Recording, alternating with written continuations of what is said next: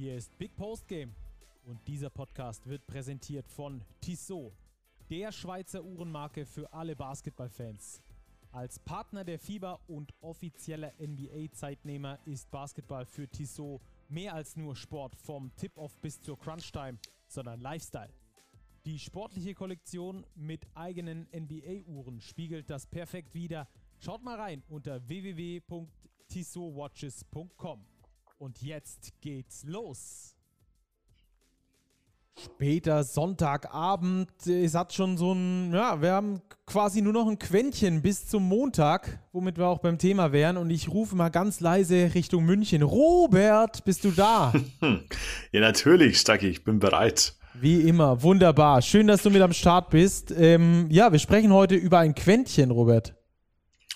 Ja, ein Quäntchen, das in vielerlei Hinsicht entscheidend sein kann. Wir werden später noch über die Telekom Baskets Bonn sprechen, die ja vielleicht ein Quäntchen nur zulegen müssen, um vielleicht einen ganz großen Coup zu landen. Dann haben wir im Abstiegskampf einige wichtige Spiele gesehen, wo auch nur ein Quäntchen den Unterschied gemacht hat.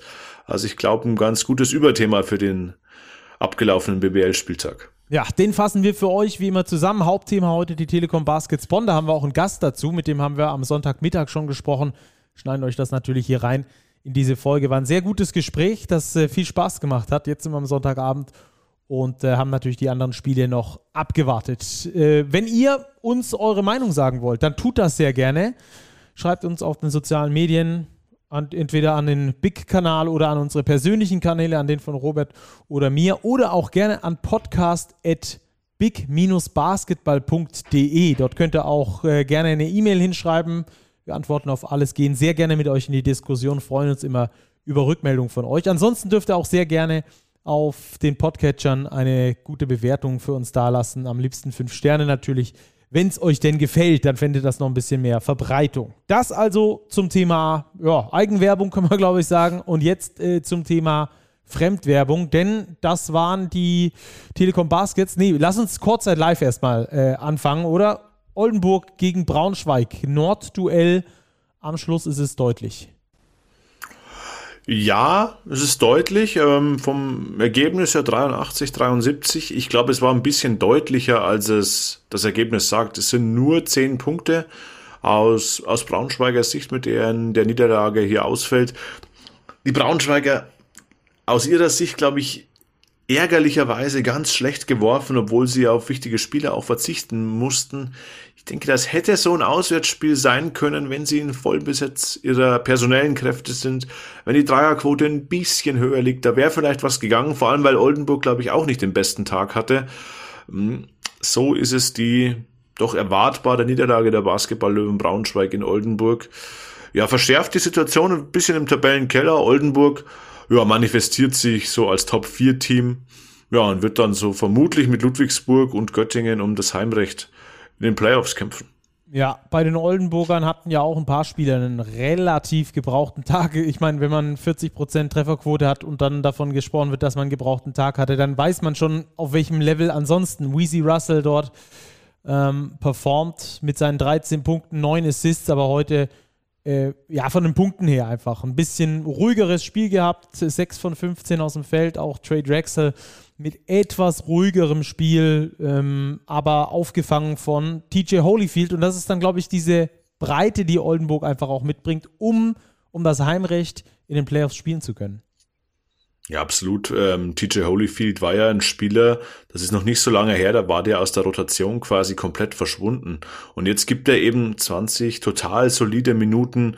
Ähm, der einzige fast mit exzellenter Trefferquote. Jetzt, wenn wir Alan Pjanic mal rausnehmen, der hat jeden Wurf versenkt, aber ansonsten auch fünf Rebounds beigesteuert, ähm, zwei davon offensiv, nur einen Ballverlust. Also da hat sehr, sehr viel gestimmt bei TJ Holyfield und genau diese Spieler braucht eben Oldenburg, wenn die Stützen des Kaders, Russell, Drexel, ähm, vielleicht mal ein bisschen einen ruhigeren Abend verleben, zusammen nur zwei von zehn Dreiern beispielsweise, äh, beispielsweise treffen und da sind eben Spieler wie Pjanic, wie Holyfield eben ganz extrem wichtig und ja, TJ Holyfield, glaube ich, war so ein bisschen was wie der X-Faktor in diesem Spiel für Oldenburg. Ja, Tanner Lesnar auch mit äh, eher ruhigerem Spiel. Max Di Leo übrigens 30. Geburtstag gehabt. Während dieses Spiels hat sich also da den Sieg zum Geburtstag geschenkt mit einer ziemlich guten Partie.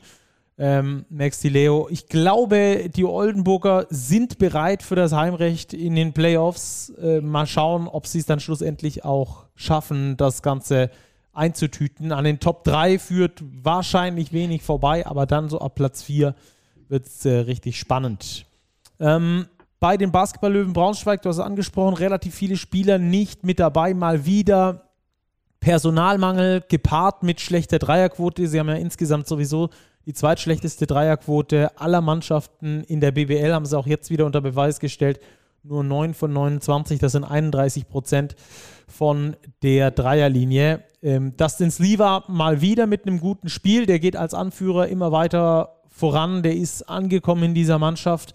Der kann auch auf dem Oldenburger Level sehr gut performen. Dazu David Krämer Robin Mays immer noch nicht so 100% drin aus meiner Sicht nach seiner Verletzung. Der braucht immer noch relativ lang. Und dann haben wir mit äh, Samantha Fru noch einen, der doppelt, äh, Double Digit gescored hat. Alles in allem ist das aber trotzdem wenig. Ja, wenig. So kann man das, glaube ich, sagen. Da fehlt nicht nur ein Quäntchen aktuell. Ja, in dieser personellen äh, Situation fehlt ein bisschen mehr als ein Quäntchen, aber das sind halt im Endeffekt nur zwei Importprofis, die die Basketball-Löwen eben in Oldenburg aufbieten. Dustin Sleever und Braden Hobbs. Und das ist natürlich schon schwer zu kompensieren. Also da fehlt ein Gilson Bango, da fehlt vor allem auch ein Divine Miles, der auf der Guard-Position eben Entlastung gegeben hat in den letzten Spielen. Und dass die beiden ausgefallen sind, wiegt schon schwer. Ähm, viele junge Spieler haben eine gute, eine gute Performance aufs Feld gebracht. Also ich denke an Sananda Fru, elf Punkte, vier von fünf aus dem Feld und vor allem fünf Blockshots. Ähm, das, glaube ich, ist der jüngste Spieler der BBL-Geschichte, der fünf Blocks aufgelegt hat. Also da sieht man schon, die Jungs haben Potenzial, aber wenn dann eben die Qualität in der Spitze des Kaders dann doch ein bisschen ausfällt, ein bisschen dünner wird, dann reicht's eben nicht, um bei einem Top-Team, wie es die EW Baskets Oldenburg eben nun mal sind, ähm, Zählbares mitzunehmen. Und so bleibt die Situation in Braunschweig ja wirklich angespannt. Also man hat sechs Siege auf dem Konto, jetzt nach 23 Spielen, steht noch auf Tabellenplatz 16, über dem Strich sozusagen, dort, wo man am Ende der Saison auch stehen möchte, aber Sie müssen einfach mal anfangen, ihre Heimspiele zu gewinnen. Das war jetzt eine passable Vorstellung in Oldenburg, auch wenn sie jetzt nicht die große Siegchance hatten. Aber Auswärts, glaube ich, ist nicht die Baustelle. Wenn ich von elf Heimspielen nur eins gewinne, glaube ich, ist jedem in Braunschweig klar, wo der Hebel anzusetzen ist. Ja. Und die nächsten vier Spiele werden von absolut erheblicher Bedeutung für den Ausgang dieser Saison. Ich glaube, soweit können wir gehen. Nämlich äh, am kommenden Sonntag geht es für die Basketball-Löwen Braunschweig zu Hause gegen die MLP Academics Heidelberg. Werden wir später noch dazu kommen, die sich so ein ganz bisschen zumindest vom Abstiegskampf entfernen. Dann geht es zu Hause gegen den FC Bayern Basketball. Das ist ein Spiel, das du wahrscheinlich nicht gewinnen wirst. Aber dann zu den Hakro Merlins Kreilsheim, die noch mittendrin stecken im äh, Tabellenkeller und dann zu Hause gegen Medi Bayreuth. Gegen die musst du, da musst du eigentlich die Siege holen, weil danach dann Ulm, Alba, Göttingen kommen und dann Frankfurt. Dann auch noch Bonn am 32. Spieltag. Also dann kommt es knüppelhart. Es muss in diesen nächsten vier Spielen mindestens zwei, wenn nicht sogar drei Siege geben, um dann äh, da nochmal einen Anschluss ans Tabellenmittelfeld irgendwie zu knüpfen und sich da leicht zu verabschieden von den ganz schwierigen Plätzen. Ja, sehe ich auch so. Also wir werden sehen, ob neun Siege am Ende reichen. Ich könnte mir vorstellen, dass neun vielleicht sogar langen, wenn man den direkten Vergleich beispielsweise gegen Frankfurt holt. Aber dazu fehlen eben noch aktuell bei den Basketballlöwen drei Stück. Ähm, die Frankfurter mit einem Sieg weniger, fünf aktuell stehen dahinter in der Tabelle. Die müssen natürlich auch erstmal ihre Spiele gewinnen, was nicht einfach wird. Also dieses Rennen im Tabellenkeller ist schon Spannend, vor allem, weil, wie du sagst, es stehen die direkten Duelle ja noch aus. Ja, das wird extrem spannend in den kommenden Wochen. Da wird sowieso, also nicht nur zwischen den äh, Basketball-Löwen Braunschweig, sondern auch äh, den anderen abstiegsbedrohten Mannschaften sehr viele direkte Duelle geben. Ähm, da können wir uns auf jeden Fall jedes Wochenende aufs Neue darauf freuen, dass es da um sehr viel geht. Alles oder nichts ist vielleicht noch ein bisschen früh bei noch äh, gut zehn verbleibenden, ich glaube elf verbleibenden Spieltagen noch aber da muss dann schon mal was passieren. Und da wird auch dann was passieren in genau diesen Duellen. Ähm, lass uns zum nächsten Thema übergehen, nämlich äh, zu den Telekom Baskets Bonn, die gegen die Würzburg Baskets angetreten sind an diesem 23. Spieltag und man muss so sagen, mal wieder über eine Mannschaft drüber gefahren sind. Ich glaube, so einfach können wir das sagen. Ja, wie das so häufig passiert bei Heimspielen in Bonn, ähm, ganz anders als bei den Basketballlöwen Braunschweig sind die Bonner zu Hause eine absolute Macht. Äh, elftes Heimspiel, elfter Sieg. Jedes Viertel für sich entschieden am Schluss 94, 73, wieder ein 20 Punkte Erfolg. Also das ist schon beeindruckend. Also im Schnitt gewinnen die Bonner ihre, ihre Spiele, nicht nur ihre Heimspiele, ihre Spiele mit fast 17 Punkten Differenz. Das ist eine Korbdifferenz von plus 383 die Bonn aktuell zu Buche stehen hat, um mal einen Vergleich zu haben. Der zweitbeste Wert in dieser Kategorie, den hat Alba Berlin mit plus 220. Also, das ist schon, schon stark, was Bonn da liefert, vor allem auch in dieser Konstanz. Also 23 Spieltage gespielt, 21 Siege, Tabellenplatz 1. Ja, also gibt wenig zu meckern, glaube ich. Das stimmt. Vor allem, wenn wir auch die Zahlen gegen gegen Würzburg anschauen. Äh, erstmal das Rebound-Duell relativ deutlich gewonnen mit 34 zu 28 äh, und insgesamt äh, dadurch sieben Würfe mehr generiert. Und wenn du diese sieben Würfe dann auch noch hochprozentig veredelst, dann hast du da natürlich ein super äh, hohes Pfund, das dir fast nicht mehr genommen werden äh, kann. 40 Prozent, fast 42 Prozent Dreier, die sie treffen. Insgesamt Field Goal Quote von 54 Prozent. Dazu eine Freiwurfquote als Team von fast 94 Prozent, 14 von 15. Ähm, das ist schon, das ist schon allererste Sahne, was die aktuell liefern. Ja, vor allem das ist so gut, dass du dir sogar 17 Ballverluste erlauben kannst und das Spiel trotzdem noch mit 20 Punkten gewinnst. Also auch diese Effizienz aus dem Zweierbereich, ähm, nur 12 Würfe aus dem Zweierbereich überhaupt daneben gesetzt. Also das ist schon, das ist schon stark. Die Center äh, Mike Kessens und Leon Kratzer beispielsweise ähm, mit nur einem einzigen Fehlwurf zusammen, neun von zehn kombiniert aus dem Zweierbereich. Also da wird schon extrem hochprozentig abgeschlossen. Da werden extrem gute Würfe genommen. Und ja, das zeichnet sich, äh, dadurch zeichnen sich die Bonner aus und das spiegelt sich dann in den Ergebnissen unterm Strich auch wieder. Genau, darüber haben wir nämlich auch mit Leon Kratzer gesprochen. Eben diese gesteigerte äh, Effektivität, auch die Effizienz in der Ausnutzung der Chancen, die man sich erarbeitet. Einfach. Leon Kratzer ist da übrigens das beste Beispiel, hat die höchste Trefferquote aller BBL-Spieler mit fast 70 Prozent. Ähm, war zumindest äh, vor dem Spiel so.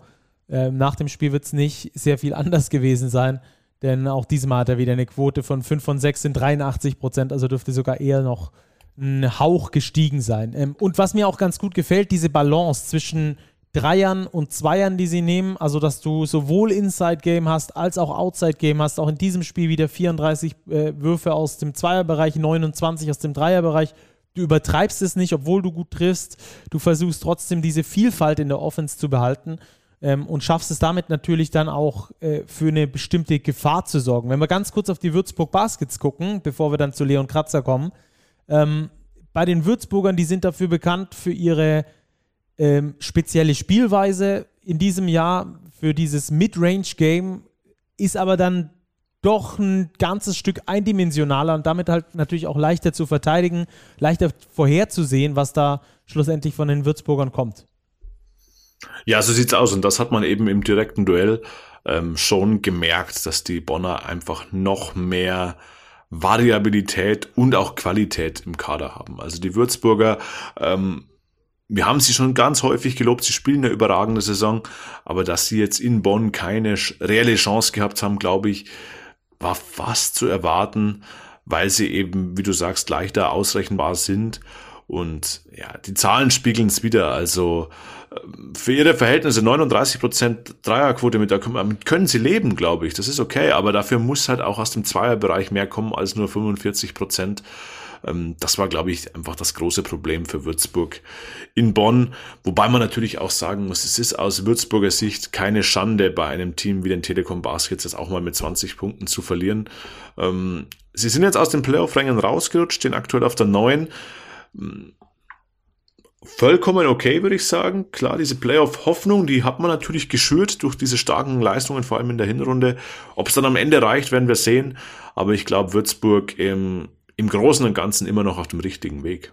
Ah, definitiv. Bin ich, bin ich absolut bei dir. Die Würzburger äh, in der Überperformance, ich glaube, das kann man so sagen, erwartet hätten wir sie wo ganz anders und haben jetzt in den nächsten paar Spielen nochmal äh, die Möglichkeit, Druck auf die Playoff-Plätze auszuüben. Äh, zum einen spielen sie am nächsten Spieltag gegen Medi Bayreuth, aktuell Tabellenletzter. Ähm, keines der letzten zehn Spiele gewonnen, also da geht es dann, ähm, da ist, glaube ich, ein Sieg schon eingeplant. Und dann geht es gegen Rostock und eben gegen Bamberg. Das sind zwei Mannschaften, die äh, in ihrer Region stehen, die auch um diese letzten Playoff-Plätze kämpfen möchten.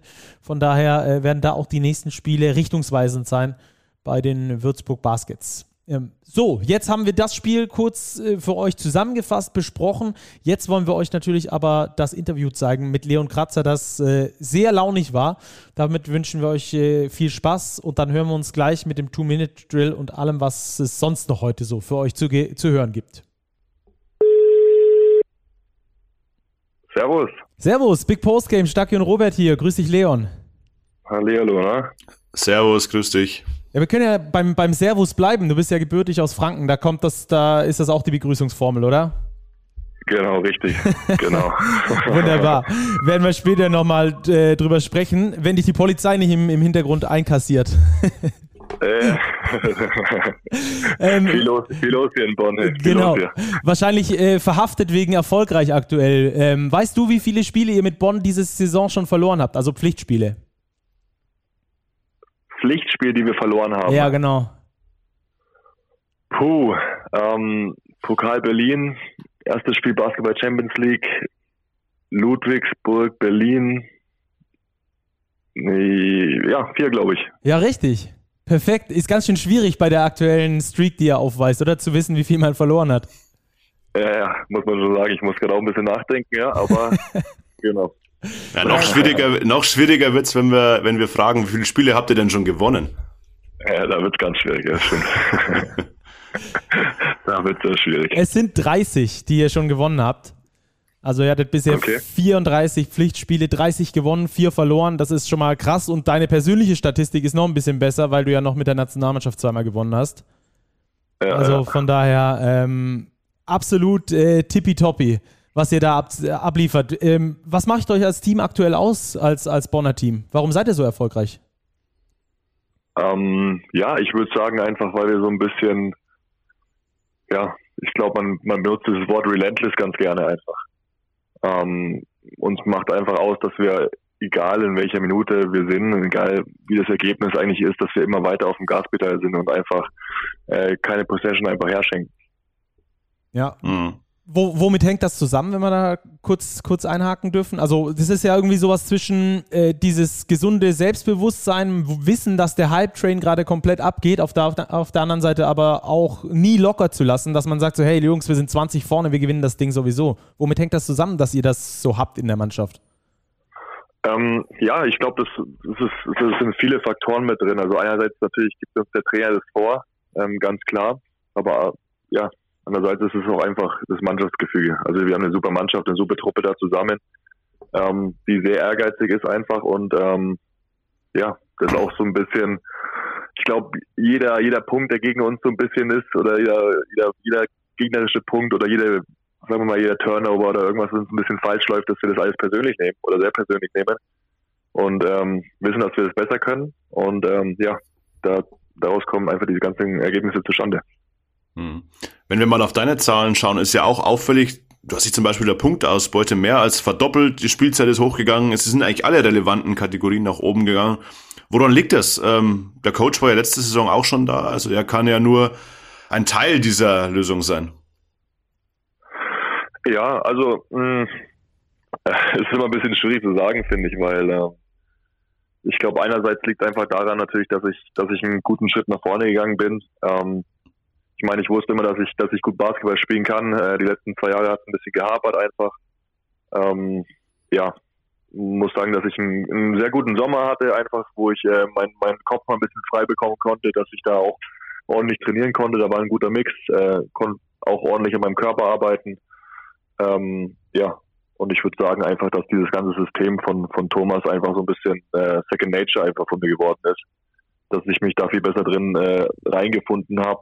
Auch wahrscheinlich, dass ich diese ganzen Abläufe ähm, im Sommer einfach noch ein bisschen mehr verinnerlichen konnte in der basketballfreien Zeit. Und genau, ich würde einfach sagen, dass das dann einfach der, der hauptausschlagende Grund ist, dass ich da einfach, wie gesagt, mich, mich viel, viel wohler fühle und auch ähm, diesen schnellen Basketball, ja, mich daran gewöhnt habe einfach. Ja, du hast im letzten Sommer schon äh, angesprochen, wie viel Anteil hatte da vielleicht auch diese Streichung aus der Nationalmannschaft kurz vor der Europameisterschaft, dass dich das nochmal so angefixt hat? Du warst ja lange mit dabei, wurdest sogar dann nochmal eingeladen, nachdem nicht klar war, ob äh, Daniel Theiss fit ist oder nicht, um dann wieder gestrichen zu werden. Ähm, also wie, wie, wie viel hat das auch bei dir ausgelöst äh, in Form von, jetzt zeige ich es euch erst recht? Klar, ich glaube, sowas äh, spielt immer einen Faktor mit. Ähm, denkt man natürlich, man ist natürlich enttäuscht darüber, dass man nicht dabei sein konnte, vor allem bei so einer Heim-EM einfach eine riesige Chance zu haben, da dabei sein, äh, dabei sein zu können. Ähm, ja, ist natürlich, war natürlich nicht schön und ich glaube, dass es auch auf jeden Fall äh, einfach, ja, an mir genagt hat und ja, dass ich es einfach jedem beweisen will, äh, will und äh, ja, mir auch selber so ein bisschen einfach zeigen will, dass ich das verdient gehabt hätte, dabei zu sein. Wie, wie wurde das damals mit dir kommuniziert? Also äh, ist da Gordy offen auf dich zugekommen, hat gesagt, Leon, äh, auch beim zweiten Mal reicht es leider nicht? Oder ähm, hat, hat er dir irgendwas mit auf den Weg gegeben? Wir brauchen dich auch weiterhin, weil du bist ja nach wie vor in den Nationalmannschaftsfenstern mit dabei. Genau, nee, also ich muss sagen, ähm, da war Gordy immer relativ offen und relativ ehrlich zu mir. Ähm, hat auch gesagt, dadurch, dass ich ja auch dieses äh, ja, dieses Fenster im, im Sommer davor konnte ich auch nicht mitspielen wegen Rückenprobleme. Ähm, das hat mich wahrscheinlich auch so ein bisschen zurückgeworfen gehabt. Da hat er natürlich dann Wobo gespielt. Wobo hat sehr gut gespielt. Ähm, ja, genau. Und dann als dann Daniel zurückkam, ähm, war eigentlich Wobo schon fest etabliert in der Mannschaft. Ähm, ja, und dann dachten sie natürlich, okay, was, äh, was passt dann besser zu, zu, zu Wobo zum Beispiel als, als andere Bigman, wenn Daniel nicht dabei sein könnte. Da will natürlich äh, Gavin ein bisschen besser passen. Gavin athletischer, ähm, ja, und dann war Gordy dann mal relativ ehrlich zu mir und hat mir auch äh, ja, das immer sehr gut kommuniziert. Mhm. Jetzt hast du ja in Anführungszeichen das Problem, auf einer Position zu spielen, auf der der deutsche Basketball extrem gut besetzt ist. Also wir haben Thais schon genannt, Johannes Vogtmann, Tibor Pleiss, Mo Wagner und so weiter und so weiter. Jetzt steht im Sommer ja wieder eine Weltmeisterschaft, ein großes Turnier an. Ähm, wie groß ist die Hoffnung, dabei zu sein? Ist es eher ein Fluch oder ein Segen, so jetzt aktuell in der Generation Center zu spielen? Nein, ich, ich, ich glaube, das muss man einfach äh, als Herausforderung sehen. Also ich meine, natürlich sind wir da überragend aufgestellt. Ähm, aber gut, wie gesagt, das ist einfach eine Herausforderung, das macht einfach Spaß. Äh, ich glaube, das macht ja einen auch selber besser, wenn man da sich so ein bisschen ja, wenn man da hin will, wenn man da in die, in die Richtung schaut und sich natürlich denkt, okay, man hat vielleicht eine Chance, da reinzukommen. Natürlich ist es hart, aber ja, das muss man einfach als Herausforderung sehen und dann, ähm, glaube ich, wächst man auch einfach daran. Ja. Ja, das ist auf jeden Fall, glaube ich, die Einstellung, die einen dann weiterbringt, anstatt dann zu sagen, leck mich doch alle am Arsch, ich komme nie wieder, ähm, dass man dann Richtig. einfach dranbleibt, ja. ja. ähm, Nein, weil das ist ja auch so, das ist ja auch so was, also was hätte mir das zum Beispiel jetzt nach dem Sommer gebracht, hätte als ich da rausgeflogen bin oder äh, ja, wieder gecuttet worden bin, kurz vor der EM, was hätte es mir gebracht, hätte ich gesagt, okay, nee, ich äh, mache das nie wieder, habe keinen Bock mehr drauf. Äh, hätte ja gar keinen Sinn gemacht für mich. Also ja. den, äh, den, den Kopf in den Sand zu stecken, das ist äh, auf jeden Fall nicht meine Option, ja. Ja. Ja, auch, ich meine, allein die Trainingseinheiten gegen Leute wie eben Joe Vogtmann, der ansonsten äh, in der Euroleague äh, zu Hause ist, Daniel Theiss, der ansonsten in der NBA zu Hause ist, allein die Trainingseinheiten werden dich schon extrem weitergebracht haben. Genau, auf jeden Fall. Und ich meine, es macht einfach riesen Spaß, mit den Jungs einfach äh, ja, zu competen. Und allein das schon, es ist äh, ja, ein deutlicher Mehrwert, würde ich sagen. Ja. Ist ja super interessant, gerade wir sprechen von der Generation Center in Richtung Nationalmannschaft, da haben wir wirklich viele gute Big Men. Wenn wir jetzt mal auf die Bundesliga gucken, dann ist das eigentlich gar nicht der Fall. Ähm, es gibt so ein paar wenige Big Men, die dominanter sind, aber wenn wir das mal mit den vergangenen Jahren irgendwie vergleichen, wo noch ein Rashid Mahal Basic die Liga dominiert hat, dann ist das ein ja. komplett anderer Trend. Äh, wie siehst du denn das als Big Man? Du warst oder du bist, hast dich zu einem der besten Big Men in dieser Liga entwickelt, ähm, hast aber jetzt auch nicht die ganz riesige Konkurrenz mehr, sehe ich zumindest so. Wie siehst du da den Trend? Ja, also ich würde sagen halt, dass der Trend nicht mehr so zu diesen, zu diesen dominanten Inside Big hingeht einfach, äh, dass das einfach nicht mehr, ja, dass das das wirkliche Spiel ist. Also man, man sieht es ja einfach anders, dass die Big wie zum Beispiel Mahal Basic war ja sehr äh, ein Big Man, der den Ball im Post bekommen hat, der da unten spielen konnte und ähm, das gibt es einfach nicht mehr so oft. Das ist einfach äh, ja nicht mehr der der Basketball in die Richtung, wo der Basketball hingeht. Ähm, genau, in dieses, in dieses, in dieses schnelle, ähm, dynamische. Und ja, deswegen muss ich sagen, glaube ich, dass da diese dominanten Big Men, Inside, Low Post Sachen, dass die halt so ein bisschen wegfallen und dann halt äh, eher so Leute wie zum Beispiel Gillespie oder sowas, äh, ja, diese schnellen athletischen, ja, dass die da immer mehr äh, Überhand fassen, genau. Und da denkt man natürlich, okay, dieses, äh, dieses dominante Inside-Game fällt so ein bisschen weg. Ja. Ja, du, du bist aber dieser dominante Inside-Spieler äh, oder kannst, kannst ihn zumindest, äh, kannst er zumindest sein. Äh, ist auch das der ja. Grund dafür, dass es in den letzten zwei Jahren bei dir so ein bisschen, du hast es vorhin selber als geholpert äh, beschrieben, so ein bisschen geholpert hat, um dich an dieses schnelle Spiel anzupassen, wo du jetzt angekommen bist?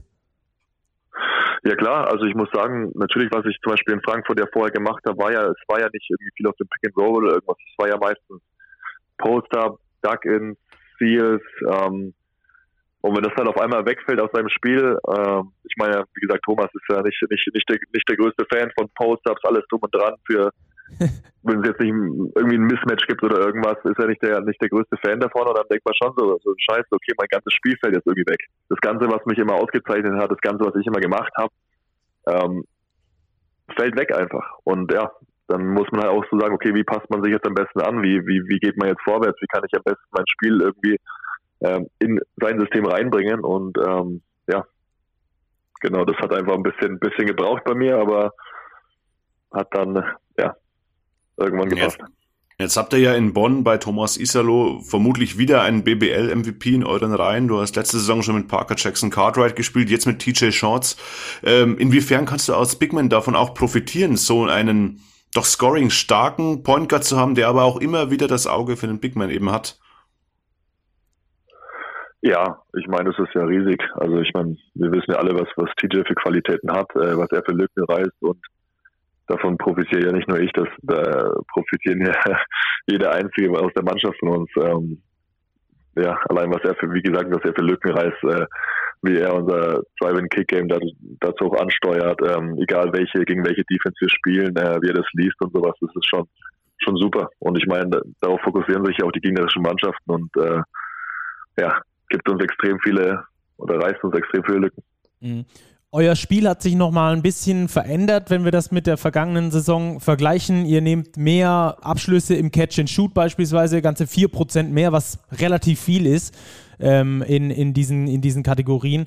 Ähm, habt ein bisschen weniger Abschlüsse durch den Pick-and-Roll-Ballhändler, also ähm, habt da aber einen besseren Points per Possession Wert.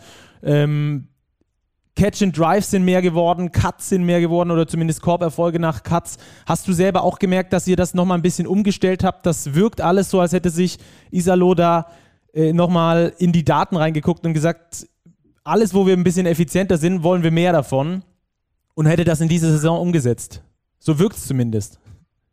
Ja, ich, ja, also ich muss sagen, natürlich ist es, aber man muss halt immer, wie gesagt, immer sehen, welches äh, Personal man natürlich hat. Ähm, ja, letztes Jahr war es ja eher so, dass wir mit, äh, mit PGC einen Spieler hatte, der sehr, sehr viel Downhill gegangen ist, einfach der natürlich da ein bisschen auch äh, öfter mal mit dem Kopf durch die Wand und dann natürlich auch da viele Lücken ausgerissen äh, hat, aber ähm, ich denke einfach, dass das mit TJ nochmal ein bisschen was anderes einfach ist und dass er ein bisschen das Spiel anders da liest als, äh, als PJC. Und ähm, ja, deswegen muss man sich halt ein bisschen anpassen, einfach mal ein bisschen schauen, okay, welches Personal hat man zur Verfügung, wie kann man das am besten einsetzen. Und ja, ich meine, darin ist äh, Thomas äh, extrem gut. Hm. Jetzt seid ihr im Pokal leider früh ausgeschieden, dafür in Meisterschaft und auch in der Champions League wirklich noch sehr, sehr gut im Rennen. Ähm, und ich glaube, wir kommen um ein Thema nicht rum, das ist das Titelthema. Ähm, welcher Titel wäre denn lieber, die Meisterschaft oder die Champions League? Am besten beide. nee, ich muss sagen, also da ist das, äh, ich meine natürlich, ich glaube, ich glaube zum Beispiel für Bonn wäre es natürlich extrem geil, die Meisterschaft zu gewinnen, weil ja, Bonn auch in der Vergangenheit natürlich öfter mal ähm, knapp daran gescheitert ist. Ähm, ja, aber ich meine, beide Titel werden einfach äh, überragend. Also da kann man nicht wirklich sagen, okay, die Meisterschaft ist mir lieber oder die Champions League ist mir lieber. Ich meine, ähm, das wäre beides extrem geil. Ja. Mm, genau. Man muss auch sagen, äh, ich glaube auch zum Beispiel die Champions League zu gewinnen wäre auch einfach super auch für den deutschen Basketball. Ähm, ja, für so ein, für so ein Underdog-Team wie Bonn einfach da hinzukommen, seit langem mal wieder in der Competition dabei zu sein und auf einmal vielleicht einen Titel mitzunehmen. Wäre natürlich super auch generell für den deutschen Basketball natürlich. Äh, ja, aber wie gesagt, es ist einfach, äh, beide Titel werden, werden sehr schmackhaft, ja. Euer Coach geht ja relativ offensiv nach außen zumindest mit dem Thema äh, auch Meisterschaft um, dass ihr die gewinnen wollt. Wie sieht das intern aus? Kommuniziert ihr das auch intern? Ähm, müssen wir sagen, eigentlich nicht richtig. Also ich meine, das Ding ist halt, ähm, wir nehmen wirklich, also ich meine, es hört sich immer blöd an und alles drum dran, aber wir nehmen einfach Spiel bei Spiel. Wir wollen einfach jedes Spiel gewinnen, das vor uns liegt. Und dann, äh, ja, werden wir sehen, was in den Playoffs alles möglich ist. Ich meine, wir haben es letztes Jahr schon fast geschafft, die Bayern zu ärgern. Hm, ja, geärgert ja, habt ihr sie sogar. genau, geärgert haben wir sie sogar. Ähm, hätten wir mal ein Spiel, ein Heimspiel mehr gewinnen müssen, dann wäre super gewesen, aber gut. Ähm, ich muss sagen, ja, vielleicht, also man, man sagt ja immer, okay, das ist immer noch Bayern und immer noch Alba, man muss sie erstmal in der Serie schlagen, das stimmt definitiv, muss man erstmal machen. Ähm, ja, aber vielleicht ist es auch mal an der Zeit, dass einfach mal sowas passiert. Und ähm, ich meine, wir können so sagen, wir haben das Selbstvertrauen, wenn wir unsere Sachen machen, wissen wir, dass wir jedes Spiel irgendwie gewinnen können. Und ähm, ja, vielleicht ist es dieses Jahr mal an der Zeit. Man weiß es nicht. Ähm, Wäre wär super. Ich glaube, das wird den deutschen Basketball auch mal ganz gut tun. Und ja, wie gesagt, wir schauen einfach von Spiel zu Spiel und versuchen einfach das Bestmögliche rauszuholen. Hm. Weil das ist ja wirklich die Frage, die die Fans, glaube ich, aktuell auch bewegt. Bonn, ja, die können durchaus Hauptrunden Erster werden, die haben voll den Lauf. Aber langt dann eben auch die Bayern oder Alba eben in einer Serie mal zu schlagen? Ähm, was macht dich optimistisch, dass es dieses Jahr klappen kann? Du sagst, letzte Saison hat nur ein Quäntchen gefehlt. Seid ihr dieses Quäntchen besser? Ähm, ja, würde ich, würde ich schon behaupten. Ähm, ich würde auch sagen, dass wir einfach noch mal ein bisschen variabler sind und einen tieferen Kader haben als letztes Jahr. Ähm, ja, dass auch zum Beispiel Spieler, die letztes Jahr vielleicht ein bisschen anders da in der Rolle waren, auch ein bisschen mehr gewachsen sind. Ähm, ja, und deswegen muss ich sagen, auch äh, generell, wie sich das alles hier entwickelt bei uns, äh, stimmt mich positiv. Was macht denn Leon Kratzer, wenn er einen dieser Titel gewinnt? Im Vollrausch nackt nach Bonn laufen oder eher gemütlich mit den Freunden was essen gehen? das äh, kann ich nicht sagen. Dazu muss man das erstmal gewinnen. Der Rest wird Erfolg. okay, das werden wir auf jeden Fall genau beobachten. Ähm, zum Abschluss ja, noch, ähm, dein, dein Dad ist auch Profi gewesen. Du bist in Bayreuth geboren. Du hast jetzt, glaube ich, schon mehr Länderspiele als er. Gibt es da manchmal so ein paar ähm, Wörter hin und her? Äh, nicht, nicht wirklich, nee, nicht wirklich. Muss die mal unter die Nase reiben. Ja, es äh, wird, wird, wird ein bisschen schwierig. Ne? Ich muss sagen, äh, ab und zu mal, wenn es irgendwas gibt, dann, dann merken wir uns schon ab und zu mal, aber so ist das äh, noch relativ äh, auf einer guten Basis, würde ich sagen. aber du hast sowohl in Bayreuth als auch in Bamberg gespielt, also besser gesagt in Breiten Güßbach erstmal und dann ähm, in, in Bamberg.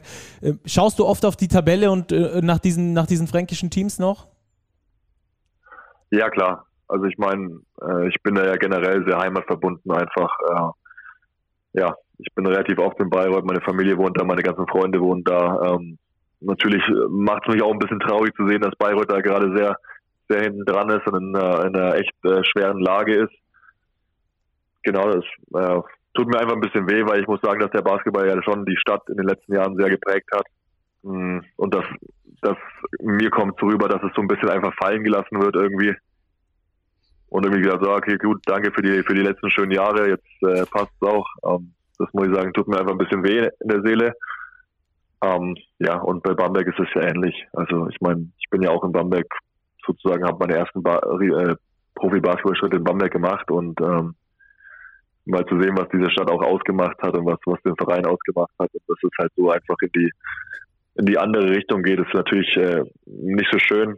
Ähm, ja, ich hoffe nur, dass, dass beide sich da irgendwie fangen und beide aus dieser, aus dieser Lage wieder rauskommen und sich gut erholen. Ja. Und dann einfach ein gutes äh, Fundament wieder schaffen für die Zukunft. Ja, das sind äh, Basketball-Traditionsstandorte, da drücken wir natürlich auch äh, immer die Daumen. Und du bist ja erst 26 Jahre alt geworden, also vielleicht da hinten raus in deiner Karriere nochmal irgendwo dann Richtung Franken eines der Teams wieder zurück zu alten, äh, zu alten Kräften führen. Das wäre dann nochmal was. das stimmt, das wäre auch nicht schlecht, ja. Alles klar. Leon, herzlichen Dank für deine Zeit. Ähm, hat großen Spaß gemacht und ähm, wir drücken natürlich die Daumen für mindestens einen Titel in dieser Saison. Das ist ja super. Perfekt, vielen Dank euch. Mach's gut. Danke dir. Okay. Ciao. Bis bald. Ciao. Ciao, ciao. Bis bald. So, Robert, ich glaube, wir haben nicht zu viel versprochen.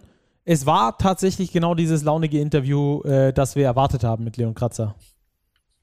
Ja, würde ich schon sagen. Und ich fand es vor allem ganz nett, ähm, wie Leon Kratzer sich ein bisschen gewunden hat bei diesem Titelthema. Also klar, beide Titel wären schon schön, ähm, aber dann so auf die Serien angesprochen gegen Berlin und gegen die Bayern, ja, man guckt doch von Spiel zu Spiel.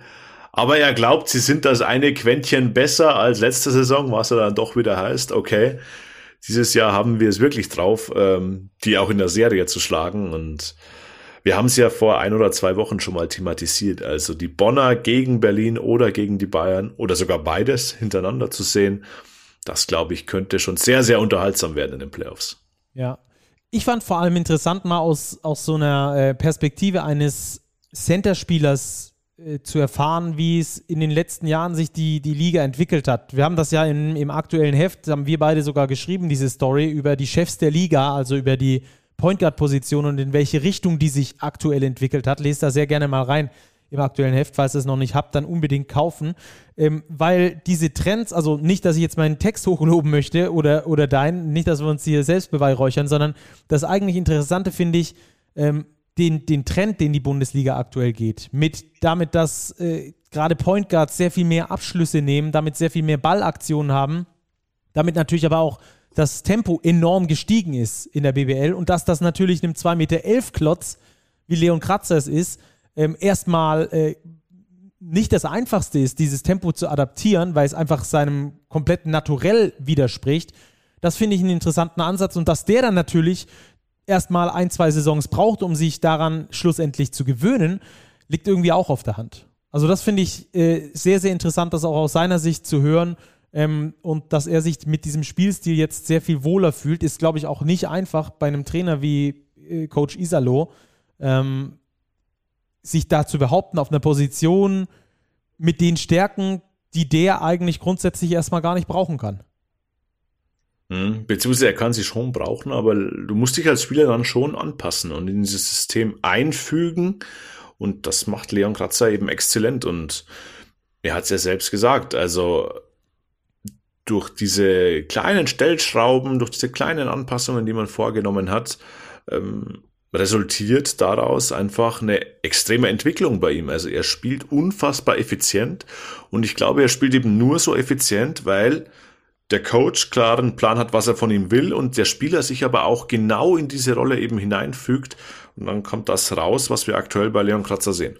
Ja, und das hilft oder, oder das ist dann natürlich auch immer nochmal ein ganzes Stück einfacher, wenn das Team als Ganzes auch erfolgreich ist, weil du dich dann daran viel besser adaptieren kannst und es insgesamt auch, glaube ich, mehr Spaß macht, Basketball zu spielen, wenn man gewinnt, kennt, glaube ich, jeder vom Kartenspielen zu Hause oder für Mensch ärger nicht, dich nicht spielen, äh, ist exakt dasselbe beim Basketball auch. Ähm, so, das war also, das waren also die Telekom Baskets Bonn aktueller Tabellenführer und äh, mit einer Serie von acht Siegen in Folge. Die längste Siegesserie aller Teams, wir haben es gehört, 21 Siege, zwei Niederlagen erst. Siegesquote von 91,3 Prozent in dieser Saison. Beeindruckend, äh, macht auch immer wieder Spaß. Und übrigens, was wir noch gar nicht gesagt haben, das haben wir auch gerade äh, im Interview mit Leon Kratzer noch nicht gehabt, die Telekom Baskets Bonn haben sich in der vergangenen Woche bereits zwei Spieltage vor Schluss der Top 16 in der Champions League bereits fürs Viertelfinale qualifiziert. Also die haben jetzt noch eine Serie, die sie gewinnen müssen, um dann beim Champions League Top 4 mit dabei zu sein. Auch das eine äh, Riesenleistung, eine einzige Niederlage bisher überhaupt in zehn Champions League Spielen. Auch das ist ähm, einmal ein Lob wert, vor allem mit Mannschaften, die sich wirklich äh, ja, sehen lassen können. Baxi Manresa beispielsweise letztes Jahr im Finale gewesen. Die haben sie mit 20 zu Hause wegrasiert. Da ist dann das äh, fünfte Gruppenspiel eben gegen die das Rückspiel. Das also nur dazu ergänzend, was da in der Basketball Champions League noch los ist und ähm, könnten damit auch die Mannschaft sein, die am längsten im internationalen Wettbewerb verbleibt ähm, in dieser Saison, je nachdem, wie weit es dann da geht. So, dann würde ich sagen, wir gehen rüber zum Two-Minute-Drill, den wir heute zusammen machen. Den haben wir schon ewig nicht mehr gemacht, Robert. Ja, lass uns ein bisschen lossurfen, Stacki. Ich glaube, yes. wir hatten ein Spiel, das vor allem offensiv richtig, richtig unterhaltsam war. Ähm, wenig überraschend war der Syntanix MPC beteiligt, aber auch mal wieder Brose Bamberg. Ähm, wieder fast 100 Punkte erzielt. Diesmal sind es 99. Bamberg gewinnt 99, 95 gegen den MBC. Auch hier der fünfte Sieg in Folge für die Franken, die auf den Playoff-Platz vorrücken. Also in Bamberg, ich halte mich ja weiter zurück zu sagen, dass es jetzt Klick gemacht hat. Aber es sieht so aus, als wäre man diesmal wirklich auf dem äh, richtigen Weg, ähm, doch noch in Richtung Saisonendspurt die Kurve zu kratzen. Haben wir ja schon letztes Jahr gesehen. Da gab es, glaube ich, acht Siege zum Abschluss der Regular Season, womit sie sich dann gerade noch so in die Playoffs gerobbt haben. Ähm, fünf Siege aktuell in Serie, die sie aufzuweisen haben, Brose Bamberg. Und das war übrigens eines der ähm, attraktivsten Spiele, die wir in dieser Saison gesehen haben. Und wenn man sich erstmal so denkt und ein bisschen rumzeppt und jetzt nicht der komplette Basketball-Freak ist, dann denkt man sich so, oh, MBC, Bamberg, hm, muss ich das gesehen haben? Alle, die es getan haben, die äh, können sich auf die Schulter klopfen, denn das war wirklich ein mega geiles Spiel von beiden Mannschaften mit, wie man so schön sagt, offenem Visier geführt. Beide hatten richtig Bock, haben offensiv gut getroffen. Field Goal Quote beim MBC bei 55 Prozent, bei Bamberg auch bei über 50 Prozent. Ähm, also das hat richtig Laune gemacht, vor allem weil sie zum einen spektakulä spektakuläre Plays drin hatten, zum anderen aber natürlich auch zum Ende raus vor allem die richtig, die richtigen, richtigen Big Plays, beispielsweise von Spencer Reeves, der in der Crunch-Time gleich zwei Dreier reinnagelt, insgesamt fünf von sechs schießt. Ja, das hat Bamberg im wahrsten Sinne den Allerwertesten gerettet. Diese individuelle Klasse, in dem Fall von Spencer Reeves, aber auch von Amir Bell in der Crunch-Time mit ganz wichtigen Aktionen. Ähm, Stichwort Allerwertester. In denen werden sich die Spieler des MBC beißen, weil das war ein Spiel, das du wirklich nicht verlieren musst. Und Hauptgrund meiner Ansicht nach war einfach das Rebounding. Bamberg hat sich so viele zweite Chancen erspielt. Ähm, 19 Offensiv-Rebounds abgegriffen. Zum Vergleich, der MBC holt als Team 22 Rebounds insgesamt. Also Bamberg fast genauso viele Offensiv-Rebounds wie der MBC als gesamtes Team überhaupt Rebounds abgegriffen hat. Und das war dann letztlich der Unterschied. Ähm, du sagst es, die Quoten einigermaßen vergleichbar. Naja, wenn du dir 19 mal den Offensivrebound holst, bei vergleichbaren Quoten ist es einfache Mathematik, ähm, dass die Wahrscheinlichkeit, dass du da unterm Strich ein paar Pünktchen mehr erzielst, einfach höher ist. Und so war es dann auch ein ganz wichtiger Sieg für Bamberg, ähm, denn sie haben den MBC jetzt tabellenmäßig schon mal ein bisschen distanziert, drei Siege zwischen sich und die Weißenfelser gelegt. Also ich glaube, denen müssen sie sich jetzt im Tabellenmittelfeld weniger rumärgern und Bamberg aktuell wirklich auf Playoff-Kurs. Ja. Einziges Problem bei Bamberg, und das ist ein riesengroßer Wermutstropfen, wir haben aktuell noch keine näheren Informationen zur Verletzung von Chris Senkfelder, der sich gleich in der Anfangsphase äh, den Fuß umgeknickt hat. Ziemlich böse ähm, dann auch nicht mehr eingesetzt wurde. Wir hoffen, dass es nicht allzu schlimm ist. Wie gesagt, Sonntagabend haben wir noch keine Information zur Verletzung, könnte aber, äh, so wie das aussah auf den ersten Blick, auch einen längeren Ausfall da zur Folge haben. Wir drücken natürlich die Daumen, dass das nicht der Fall ist. Wir brauchen Chris Hengfelder in dieser Liga, der ist eines der Gesichter ähm, und natürlich auch bei Brose Bamberg, die brauchen den auch für den Saisonendsport. Da schauen wir dann mal genauer drauf. Ähm, so, das waren länger als zwei Minuten. Das war nochmal so ein halblanges Spiel. Dann äh, steigen wir jetzt aber richtig ein in die Achterbahn und äh, starten mit der Partie zwischen Ulm und Frankfurt.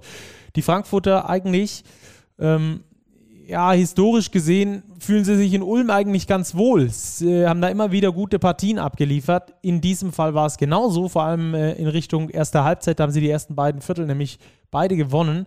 Am Schluss ist es aber ein drittes und viertes Viertel, das sie den Sieg kostet, wo sie nur 26 Punkte insgesamt machen in Halbzeit 2. Aber die Ulmer haben dann auch einfach mal geschafft, nochmal ein bisschen anzuziehen. Ne? Ja, vor allem die erste fünf äh, von Ratio vom Ulm hat dann wirklich den Unterschied gemacht. Allen voran mal wieder Bruno Caboclo, ähm, der von Frankfurt einfach nicht äh, zu kontrollieren war. Ähm, insgesamt 11 von 15 geworfen, 12 Rebounds geholt, äh, zwei Würfe geblockt, nur einen Ballverlust. Also das war schon eine bockstarke Vorstellung, um hier ein bisschen Wortspiel zu betreiben. Starke. Eine K-Bock-starke. Also er hatte nicht keinen Bock, sondern er hatte ziemlich viel Bock. Aber gut, lassen wir das. Nein. Also in Kombination äh, mit Robin Christen, Jago dos Santos, äh, Brandon Paul und auch Tommy Kleppeis. Aber die ersten vier genannten, die haben schon in dieser Kombination auf dem Feld den Unterschied ausgemacht. Äh, dos Santos auch mit dem Double-Double 12 und 10. Das ist einfach mehr Qualität, als Frankfurt auf dem Parkett hat. Und das hat dann unterm Strich den Unterschied ausgemacht. Ja, gerade auf der Big Man-Position haben sich die Frankfurter ja schon die komplette Saison schwer getan. Auch dieses Mal war das so. Ähm, da haben sie zwar mit äh, Cook einen neuen Spieler, der auch zehn Rebounds abgegriffen hat, aber danach wird es dann halt auch relativ schnell äh, dünn, was die Big Man-Position angeht. Vielleicht muss Gerd Hamming mal drüber nachdenken, ob er nicht selbst immer die Schuhe anziehen möchte. sie bräuchten so dringend einen Big Man. Die Frankfurter also nach äh, verheißungsvoller erster Halbzeit dann am Schluss doch mit der etwas deutlicheren Niederlage gegen den Playoff-Anwärter Ratio Farm Ulm. Das geht so in Ordnung nach der ersten Halbzeit. Wenn man die, nur die betrachtet, ist es natürlich trotzdem traurig für die Frankfurter, dass es nicht gereicht hat. Nächste Begegnung. Alba gegen Chemnitz. Auch da war es so, dass die Albatrosse vor allem im letzten Viertel dann nochmal richtig davongezogen sind. Ja, immer schwierig, nach einem Doppelspieltag in der Euroleague, in der BBL, so die nötige Energie zu finden. Und genau so ein Spiel war das auch für Alba Berlin. Ähm, lange Zeit Probleme gehabt, wirklich mit guten Chemnitzern. Aber im letzten Viertel haben sie irgendwie noch diese letzten Körner gefunden, haben 33 Punkte aufgelegt, gewinnen das letzte Viertel mit plus 10 und somit auch das Spiel mit plus 10, 101 zu 91 ja, ich glaube, der Sieg ist mittlerweile längst abgehakt, wieder auf Berliner Seite, nachdem es in der Euroleague ja weniger gut läuft. Klar geht's um wenig in der Euroleague für Alba Berlin mittlerweile, aber ich denke, letzter zu werden muss jetzt nicht zwingend sein, kann durchaus passieren. Daher ist es, glaube ich, für Berlin umso wichtiger, in der BBL auch in der Spur zu bleiben weil ähm, die Berliner, glaube ich, spielerisch in den letzten Wochen auch schon rund ums Pokalturnier schon ein bisschen nachgelassen haben. Das sagen sie auch selber. Ähm, es flutscht nicht mehr ganz so, ähm, wie es bis dahin der Fall war. Von daher wichtig jetzt im letzten Saisondrittel wieder Rhythmus zu finden, als Team wieder zusammenzufinden und dann eben bestmöglich gewappnet für die Playoffs zu sein. Ja. In den Rebounds, da gewinnt Alba auch deutlich 36 zu 23 hat damit natürlich dann einen deutlichen Vorteil gegenüber den, den Chemnitzern. Kevin Jebo hat sich da gut dagegen gestemmt, in 25 Minuten 23 Punkte, 9 Rebounds aufgelegt, knapp vorbei am eigenen ähm, Career High, was die Punkte angeht, das bei 28 Punkten liegt. Ansonsten war es einfach insgesamt ein Ticken zu wenig von den Chemnitzern und das sagen wir schon häufiger in den letzten Wochen und äh, hat natürlich auch damit zu tun, dass die Chemnitzer eine der längsten Niederlagenserien der Liga mittlerweile haben. Vier in Folge verloren, damit sind sie auch aus den Playoffs rausgerutscht und müssen jetzt aufpassen, dass sie da den Kontakt nicht verlieren. Sind schon zwei Siege hinter Bamberg, die aktuell auf Platz 8 rangieren. Dann äh, sliden wir weiter in Richtung Norden, denn da hat die, da haben die Hamburg Towers die MHP-Riesen Ludwigsburg empfangen war ja äh, genau dieses Spiel auch schon in der ersten Pokalrunde. Da haben die Ludwigsburger in Hamburg gewonnen und haben es jetzt wiederholt. Ja, Ludwigsburg gewinnt 83, 77 in Hamburg. Klingt knapp, war weniger knapp. Ähm, Hamburg hat im letzten Viertel nochmal gut dagegen gehalten. Das letzte Viertel mit 21 zu 9 gewonnen. Aber das Spiel war eigentlich schon deutlich früher entschieden. Also Ludwigsburg, ähm, die bessere Mannschaft gegen Hamburger die ohne Jordan Davis agieren mussten, ähm, daher auch wieder personell schon ein bisschen geschwächt waren. Und ja, Ludwigsburg die bessere Mannschaft. Also ein Prentice Hub, ein Justin Johnson, ein Jonathan Dunn, das sind Spieler, die im Vergleich jetzt zu den Kaderstrukturen bei den Towers schon eher den Unterschied machen. Also ganz klar. Bei Hamburg noch ein Neuzugang, Ryan Taylor dabei. Ähm, ganz frisch nachverpflichtet noch. Ähm, ich glaube, es war eh schon der letzte Schuss, korrigiere mich, Stacki, für Hamburg. Dieser Ryan Taylor, den sie noch geholt haben, die letzte Nachverpflichtung. Ich glaube auch, ja, aber ich bin mir nicht 100% sicher. Kann ich jetzt nicht aus dem Stegreif sagen, ob der noch vor der Frist kam oder direkt danach. Ich bin mir aber auch ziemlich sicher, dass es danach war. Es war danach, glaube ich, weil Jordan Davis der Mann ja. vor der Frist war. Ja. Der hat sich ganz gut eingefunden, 17 Punkte erzielt offensiv. Also ich glaube, wenn Jordan Davis auch wieder dabei ist, wird Hamburg die nötigen Siege noch einfahren, um definitiv in der Liga zu bleiben. Dann muss man diese Saison analysieren, abhaken und versuchen, seine Lehren daraus zu ziehen. Ja, das denke ich auch. Da, ähm, das ist zwar so ein bisschen phrasig formuliert, aber das ist genau das, was äh, in Hamburg jetzt als nächstes ansteht. Ähm, Ludwigsburg hat auch nochmal nachverpflichtet. Auch das war schon der letzte Schuss, wurde diesmal aber nicht mit eingesetzt. Entsprechend äh, sprechen wir da mal drüber, wenn es dann da soweit ist. Ludwigsburg gewinnt auf jeden Fall gegen Hamburg, bleibt damit auch im Rennen um Heimvorteil in den Playoffs. Könnte ja ein Duell geben und das fände ich besonders interessant. Oldenburg gegen Ludwigsburg. Das haben wir ja im Pokal-Halbfinale schon gesehen. Da hat Oldenburg das Ding gewonnen, äh, taktisch schlau gespielt und vor allem am Schluss ähm, ja, alles ausgenutzt, was Ludwigsburg ihnen angeboten hat. Das wäre so ein richtig knackiges Duell, Vierter gegen Fünfter in den Playoffs. Ich glaube, das würde ich mir wünschen. Das wäre knackig. Ich bin gespannt, ob sich die Riesen auf der 5 halten können. Ähm, denn wenn du dich erinnerst, Jackie, vor wenigen Wochen haben wir über das Programm der Ludwigsburger gesprochen und wir haben genau gesagt, ja, wenn die in die Playoffs wollen, dann müssen die diese drei Spiele gewinnen, nämlich die Spiele gegen Heidelberg, gegen Bayreuth und gegen Hamburg. Das haben sie jetzt getan. Darum sieht es sehr, sehr gut aus. Sie stehen jetzt mit 15-7, gleich auf mit Oldenburg auf Platz 5. Aber jetzt geht's eben gegen Berlin, nach Ulm, nach Bonn und nach München. Also gut möglich, dass wir jetzt in drei, vier Wochen über Ludwigsburg sprechen, die dann nur noch 15-11 stehen, wo vielleicht Ulm, Bamberg schon herangerückt ist. Also es waren ganz wichtige Siege jetzt ähm, für die MHP-Riesen, um überhaupt ähm, diese guten Karten im Playoff-Rennen zu behalten. Ja.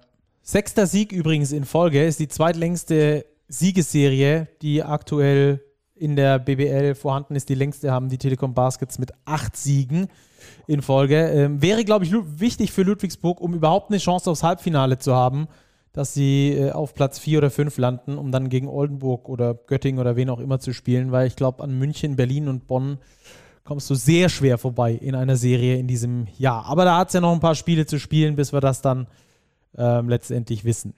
Weiter Richtung äh, Süden wieder. Bayreuth gegen Bayern.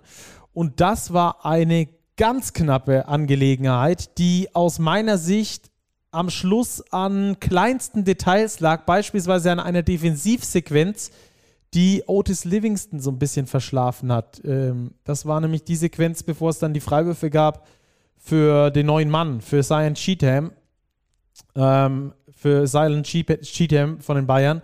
Ähm, da hatte Otis Livingston aus meiner Sicht, der ansonsten ein sehr gutes Spiel gemacht hat, ein bisschen gepennt, dass ihm da der Mann in den Rücken läuft und dann muss er da Cheatham faulen und dann nimmt das Unglück seinen Lauf aus Bayreuther Sicht.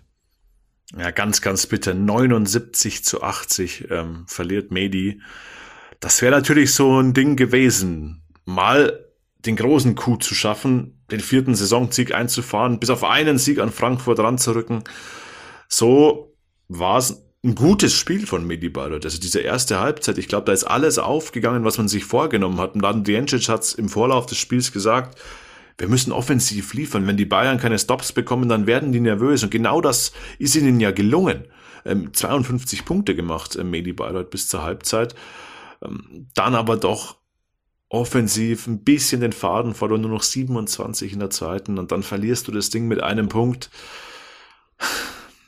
es fällt einem schwer zu sagen, aber wenn du auch die Dinger jetzt nicht gewinnst, wo sollen die Siege für Medi herkommen? Klar, gegen die Bayern von Haus aus nicht, aber wenn du so nah dran bist, schwierige ja, Nummer. Ich hatte, ich hatte exakt denselben Gedanken. Du bist ja so ein bisschen hin und her gerissen, dass du sagst, so, oh, die knappen Dinge, die musst du dann gewinnen. Die musst du gewinnen.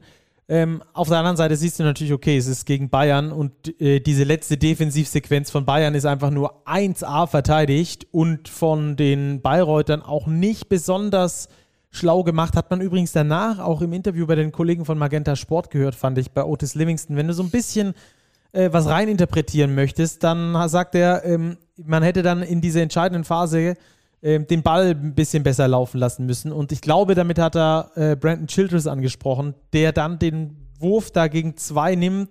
Otis Livingston ist so links halb äh, drüber, eigentlich vielleicht auch frei. Der hat vor allem einen Ticken besser getroffen für, für ja, ich weiß es nicht. Ich weiß es nicht. Hinterher ist man natürlich immer schlauer und wir natürlich hier Schweinchen schlau im Sessel, die uns hier auch noch drüber unterhalten, ähm, die, die so ein Big Shot wahrscheinlich noch nie äh, reingeschossen haben. Aber am Schluss ist es natürlich extrem bitter, den Dreier verworfen. Basti Doret macht dann noch den, äh, den Zweier, dass es nur minus eins ist, aber da, da führte dann auch kein Weg mehr dran vorbei. Otis Livingston gibt ihnen, glaube ich, eine offensive zusätzliche Option. Das hat man jetzt in diesem Spiel gesehen.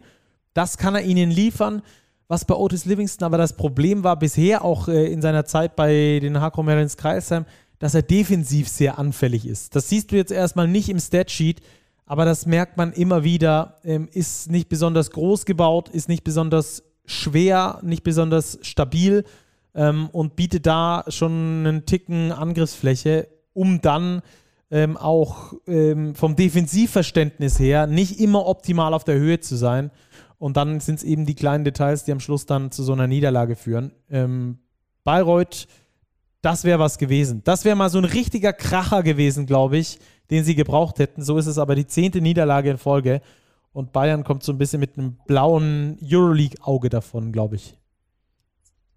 Ja, würde ich komplett unterschreiben. Das ist auch wie bei Alba Berlin aus diesen Doppelspieltagen immer schwierig. Ähm, die Bayern auch personell schon ein bisschen gehandicapt. Harris, Rubit, Lucic, ähm, Weiler Bepp aus persönlichen Gründen nicht dabei. Ähm, erwartet ein Kind, ähm, ist in München geblieben. Also schon zusammengeschrumpfterer Kader der Bayern.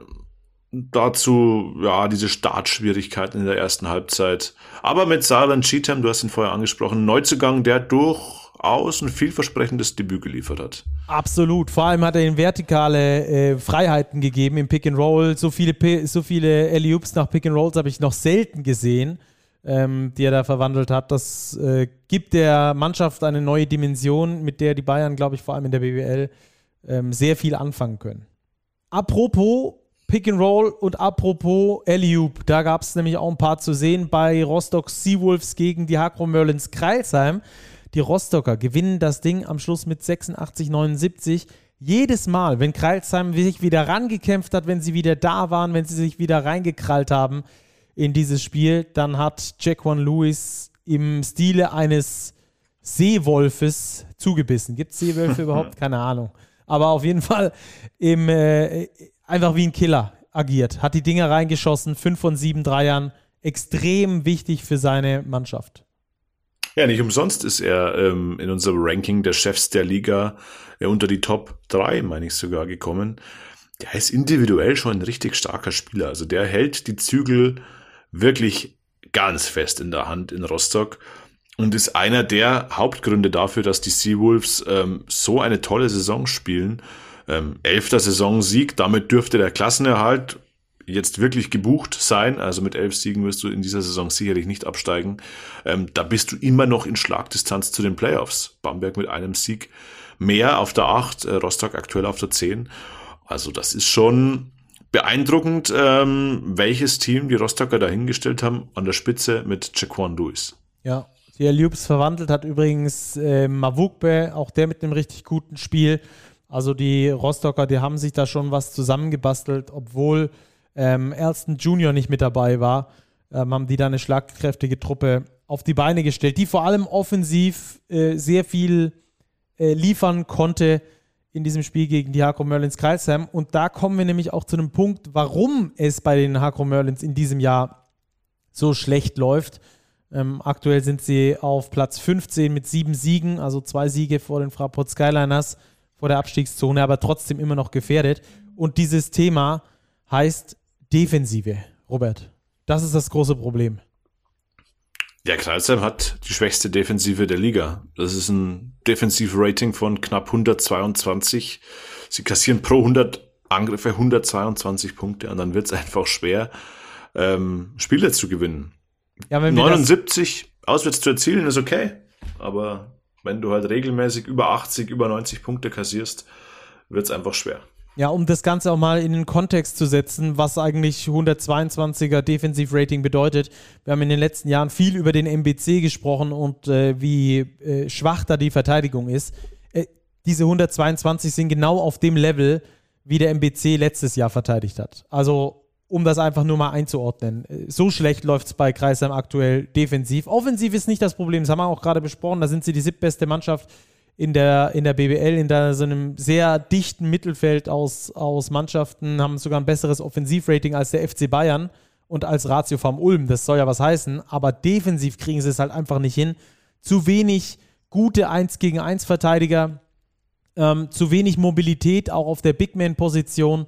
Und ähm, dann kriegst du einfach da riesengroße Probleme in der BBL. Und das war auch jetzt wieder der Fall im 1 gegen 1 gegen Jaquan Lewis quasi äh, keine Option, ihn zu verteidigen. Und ähm, dann noch mit Mavukbe einen mobilen Big Man, der auch noch athletisch und sprunggewaltig ist. Und das deckt dann recht schnell auf, wo die Probleme im Kreisheim aktuell liegen. Jo, also, dann machen wir das zu. Rostock auf der 10, die Hakro Merlins auf der 15. Ähm, ja, der eine Blick geht nach oben, der andere nach unten. Und unser Blick, Robert, der geht jetzt in Richtung Starting Five. Wen haben wir dieses Mal dabei? Ja, den eben angesprochenen Jaquan Lewis haben wir dabei auf der 1. Ähm, du hast es gesagt, ähm, er hat das Ding geregelt am Ende für die Rostock Siebel 26 und 5 aufgelegt. Ja, einer der Top Point Guards, die wir haben in der Liga. Auf der 2 haben wir Spencer Reeves, auch den haben wir thematisiert. Ja, 5 von 6 Dreiern, 2 Dagger, in der Crunch-Time reingeworfen, 19 Punkte insgesamt. Er muss in die Starting Five. Ähm, dann haben wir uns für Louis Lindy entschieden von Alba Berlin, der ein stocksolides Spiel gemacht hat, ähm, wieder eigentlich effektiver war, als es auf den ersten Anblick schien. Du denkst du, ach ja, Olindi, oh, 14 Punkte, 8 Rebounds. Super Quoten aus dem Feld. Ähm, verdient auf jeden Fall eine Nominierung auf der 3. Dann gehen wir mit Silent Cheatham von den Bayern. Wir haben ja schon gesagt, oh, der ist spektakulär, der kann Dunkings, der kann Alley-Oops, der kann schnell rennen und er hat's gezeigt, was er alles kann. 18 Punkte, 6 Rebounds, 4 Assists, 7 von 8 aus dem Feld. Also dieser Vergleich mit Draymond Green, zumindest vom Spielertypus her, ähm, scheint gar nicht so verkehrt zu sein. Und auf der 5 haben wir Bruno Caboclo, ähm, ja, auch ihn haben wir thematisiert. 28 Punkte, 12 Rebounds, nicht zu kontrollieren von Frankfurt und mal wieder der Mann für Ratio vom Ulm. Er komplementiert, äh, komplementiert, komplettiert die Starting Five des 23. Spieltags ähm, um Jaquan Lewis, Reeves, Olindi, Cheatham. Wunderbar, dann hätten wir das also auch äh, abgehakt und dann tauchen wir ein in die Tissot Overtime, die dieses Mal im Zeichen der Frauen-Nationalmannschaft steht. Die hat sich ja in diesem Jahr erstmals seit, ich glaube, zwölf Jahren wieder für eine Basketball-Europameisterschaft qualifiziert, die in diesem Sommer stattfinden wird. Und da gab es jetzt die Auslosung und die wollen wir euch natürlich nicht vorenthalten. Sie stehen in der Gruppe C der Europameisterschaft mit ein paar ziemlich guten Namen, Robert, aber nicht mit den ganz großen.